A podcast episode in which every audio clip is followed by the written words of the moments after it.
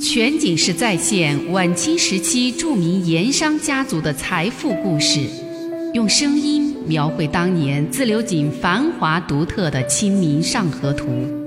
据王瑞小说《盐商世家》改编，悦享九零八自贡文化旅游广播为您倾情演绎《自流井往事》。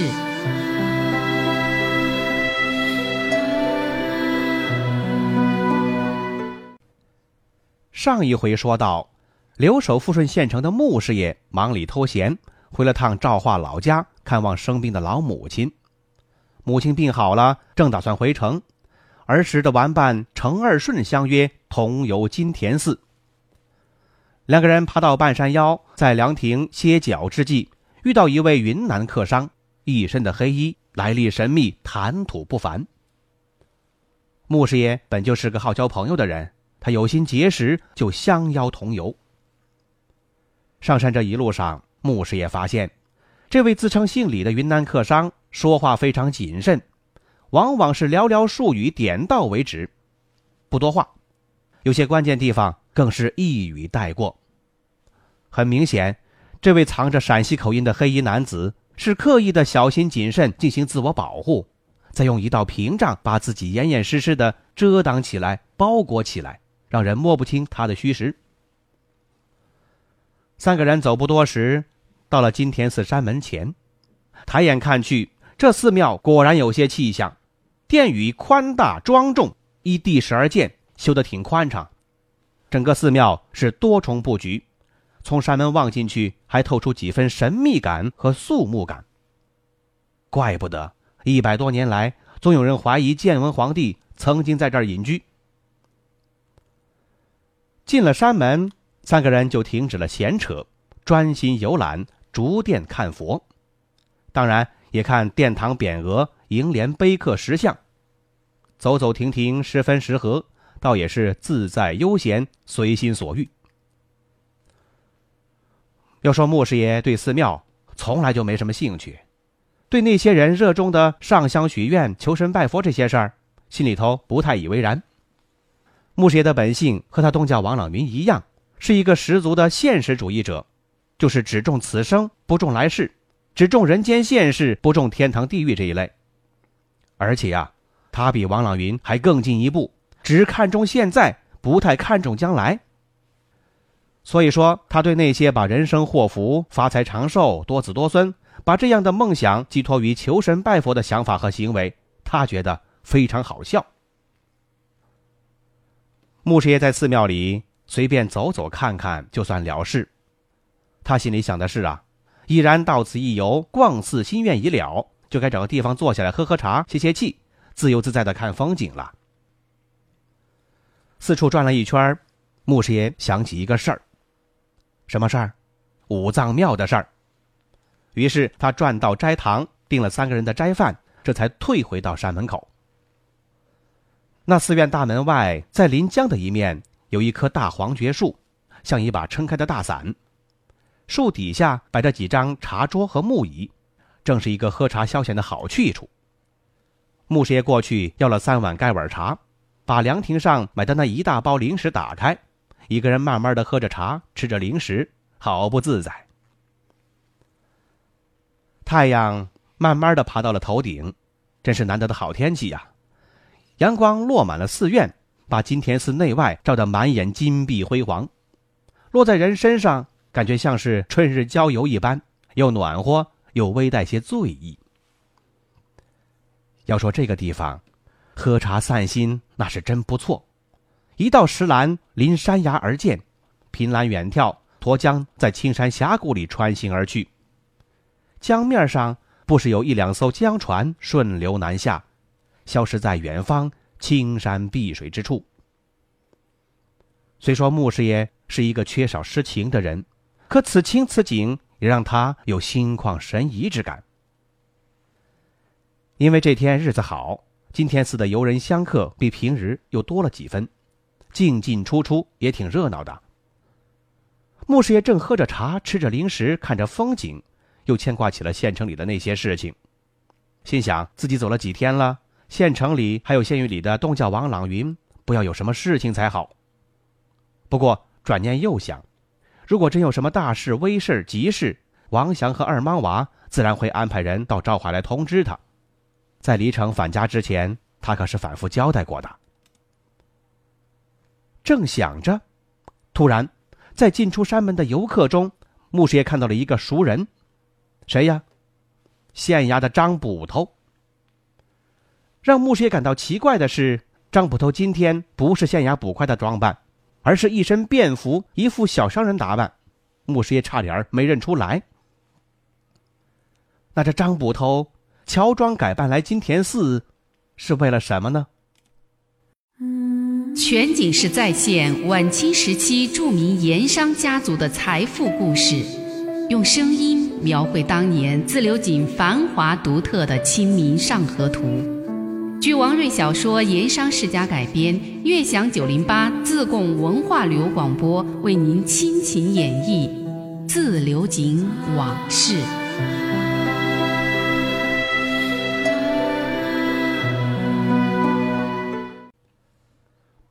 穆师爷在金田寺山门外山崖边凭栏而坐，喝茶赏景。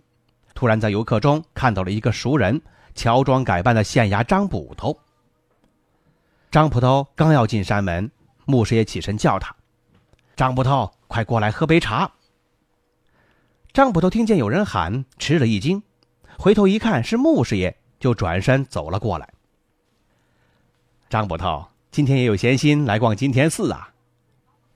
穆师爷招呼茶官再送碗茶过来，又招呼张捕头坐下吃零食说闲话。怎么换了便装了？差点让我都没认出来。可张捕头却不肯落座，连连摆手，也谢绝喝茶，只说自己有公事在身，不便奉陪。穆师爷觉得奇怪呀，就开口问道：“这离城大老远的，有什么急事儿要让你来办？”穆师爷跟他是老交道了，因为太熟，就不免说起了玩笑话。是这寺里的金菩萨、银菩萨被盗了，还是庙里老和尚骗了人家的良家妇女？这么着急，连坐下喝口茶的功夫都没有。张捕头被这几句玩笑话搞得面子上有点过不去，不过他还是不肯落座。看穆师爷张嘴还想说什么，他才俯身在穆师爷耳边低声说道。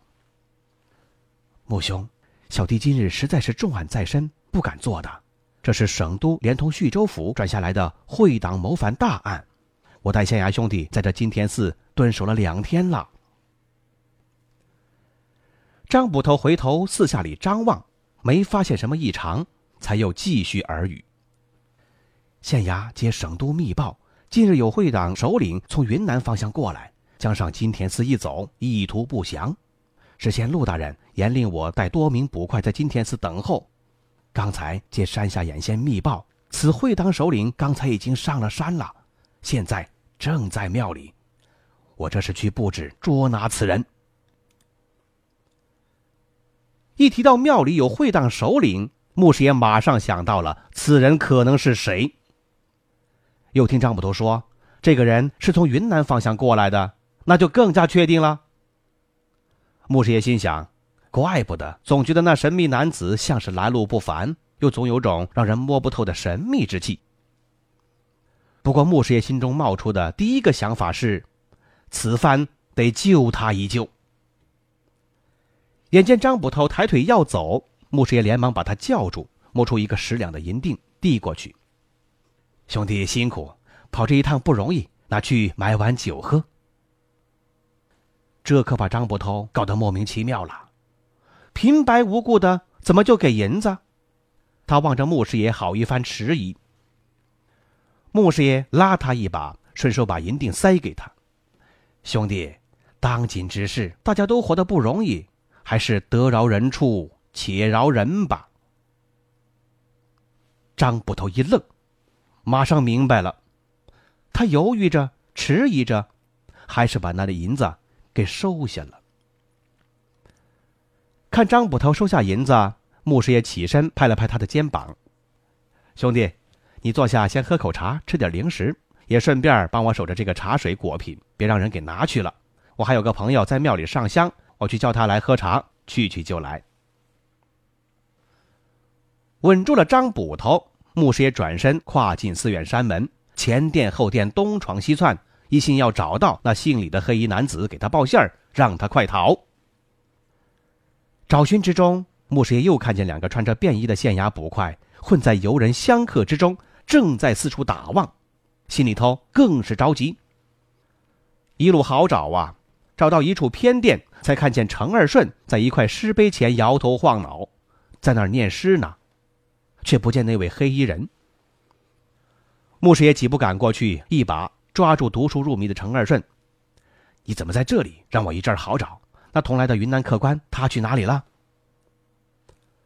程二顺摇头晃脑读诗碑正起劲儿，他读的那碑是明代翰林院编修程记的《贺建文金田寺》。寻找抄录这块诗碑，正是程二顺游金田寺的主要目的之一。因为他在叙州府，有人跟他说过，他老家在赵化，又姓程，说不定正是当年随建文帝隐居金田寺的大冲臣程济之后。那程二顺上金田寺，很大程度上是为家族寻根来了。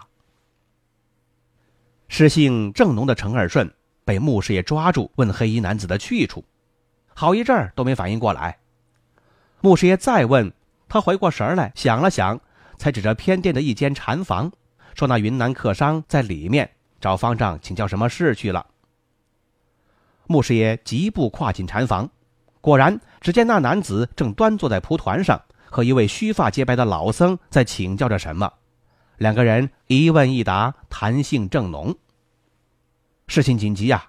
牧师爷顾不上什么礼节，上前说声有事，拉起那个人来到禅房的僻静处，低声急告：“葛老官。”千金寺里都是县衙捕快，正在寻找捉你。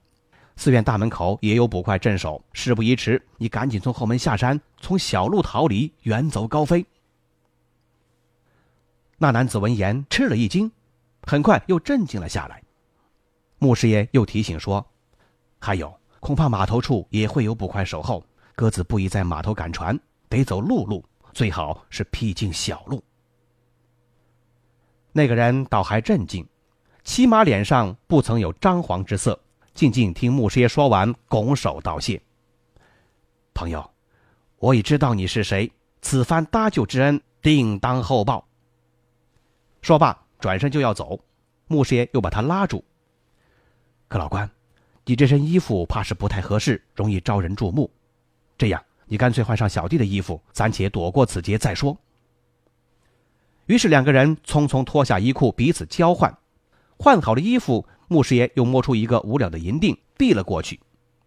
那个人还想推辞，牧师爷说道：“还是带上为好，关键时候要用。”那男子这才致谢收下。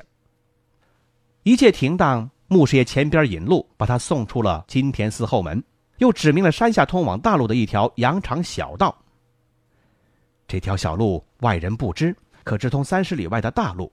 若是到了城里，万一有什么意外，要找个落脚之处，可到东门福东来客店找到掌柜，就说是穆某的朋友，对方定会接待安排，切记。那男子望穆师爷拱手说了声：“朋友，后会有期。”疾步下山而去。那天所预定的三个人的斋饭，最后是穆师爷程二顺陪着张捕头一起吃的。还叫上了一瓶寺里特酿的寺庙酒。饭前，程二顺见穆师爷换了装束，觉得奇怪，他就问，穆师爷只说是好耍，不肯多说。程二顺问不出个所以然来，也就不再多问。饭桌子上，张捕头和穆师爷是心照不宣，都不说什么，倒是程二顺弹性很高，话头子不断。三个人把那瓶寺庙酒喝得干干净净，这才尽兴而散。要说穆师爷搭救黑衣男子，不过是一时兴起，江湖救急嘛，出于习惯随意而为。没想到无意之中倒是干了一件大好事。为什么？原来他所救的这个神秘男子，的确不是等闲之辈。全景式再现晚清时期著名盐商家族的财富故事，用声音。描绘当年自流井繁华独特的《清明上河图》。据王瑞小说《盐商世家》改编，悦享九零八自贡文化旅游广播为您倾情演绎《自流井往事》。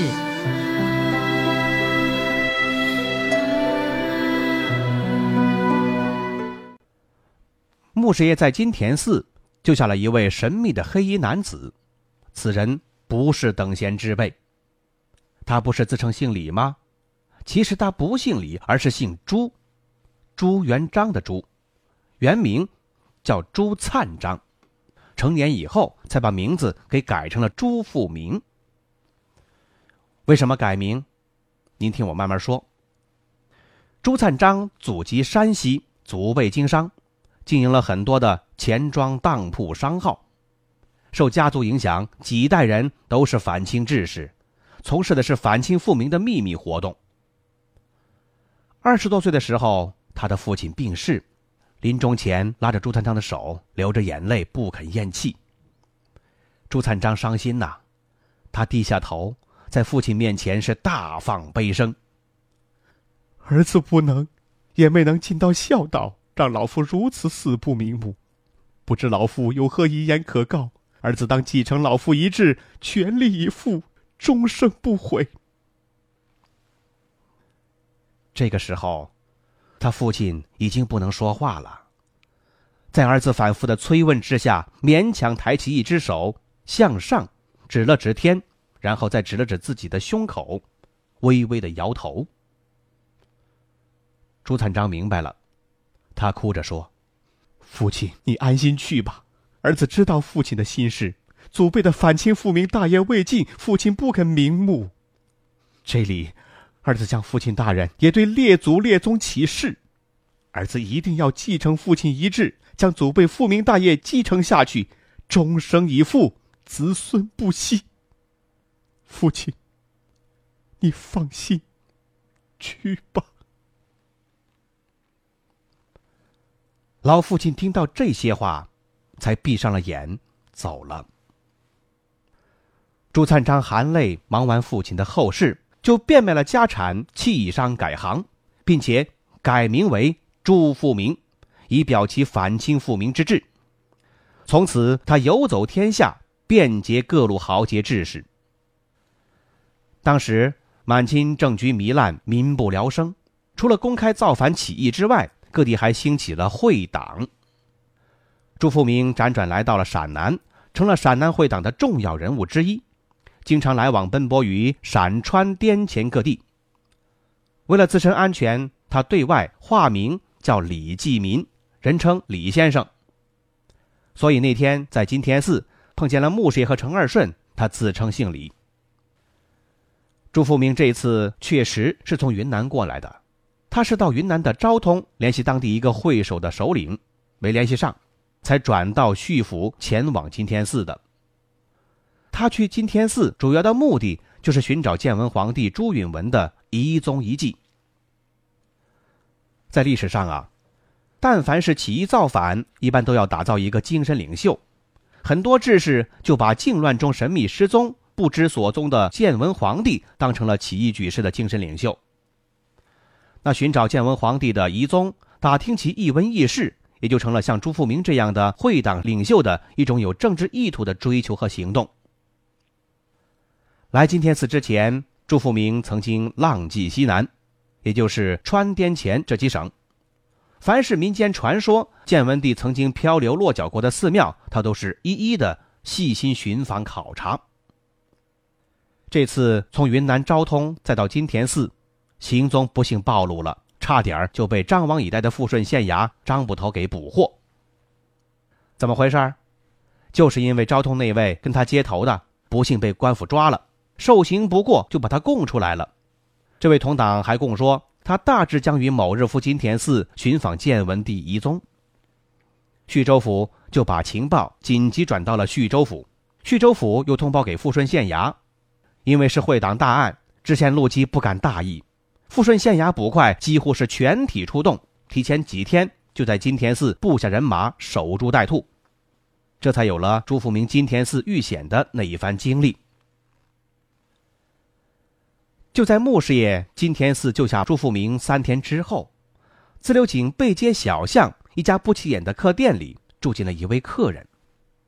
看上去是客商打扮，脚下除了布鞋之外，还套了一双马尔草鞋，风尘仆仆的样子，眼神机警锐利，待人倒是和气有礼，外省口音。他对店老板说自己是广元那边来的客商，姓李。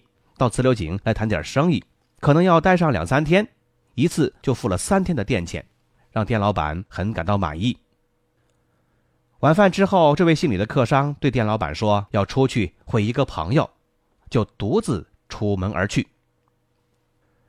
这个时候，自流井夜市已经开张了，几条大街上灯火辉煌，闲走逛街的人很多，夜市摊子一家连着一家，商家小贩的叫卖声、吆喝声不绝于耳。生意兴隆，很有一番外地州县所没有的繁华热闹。可是，这位外地客商似乎对夜市兴趣不大，在几处热闹街上随便走走看看，却没有更多的停留。转过了正街，又过了三圣桥，回头看看左右，看没人注意，他就闪身走进了牛市巷。来到一处宅院门前，他停下步子。仔细看了看，就跨上了台阶。院门半开着，门厅这儿有门房值守。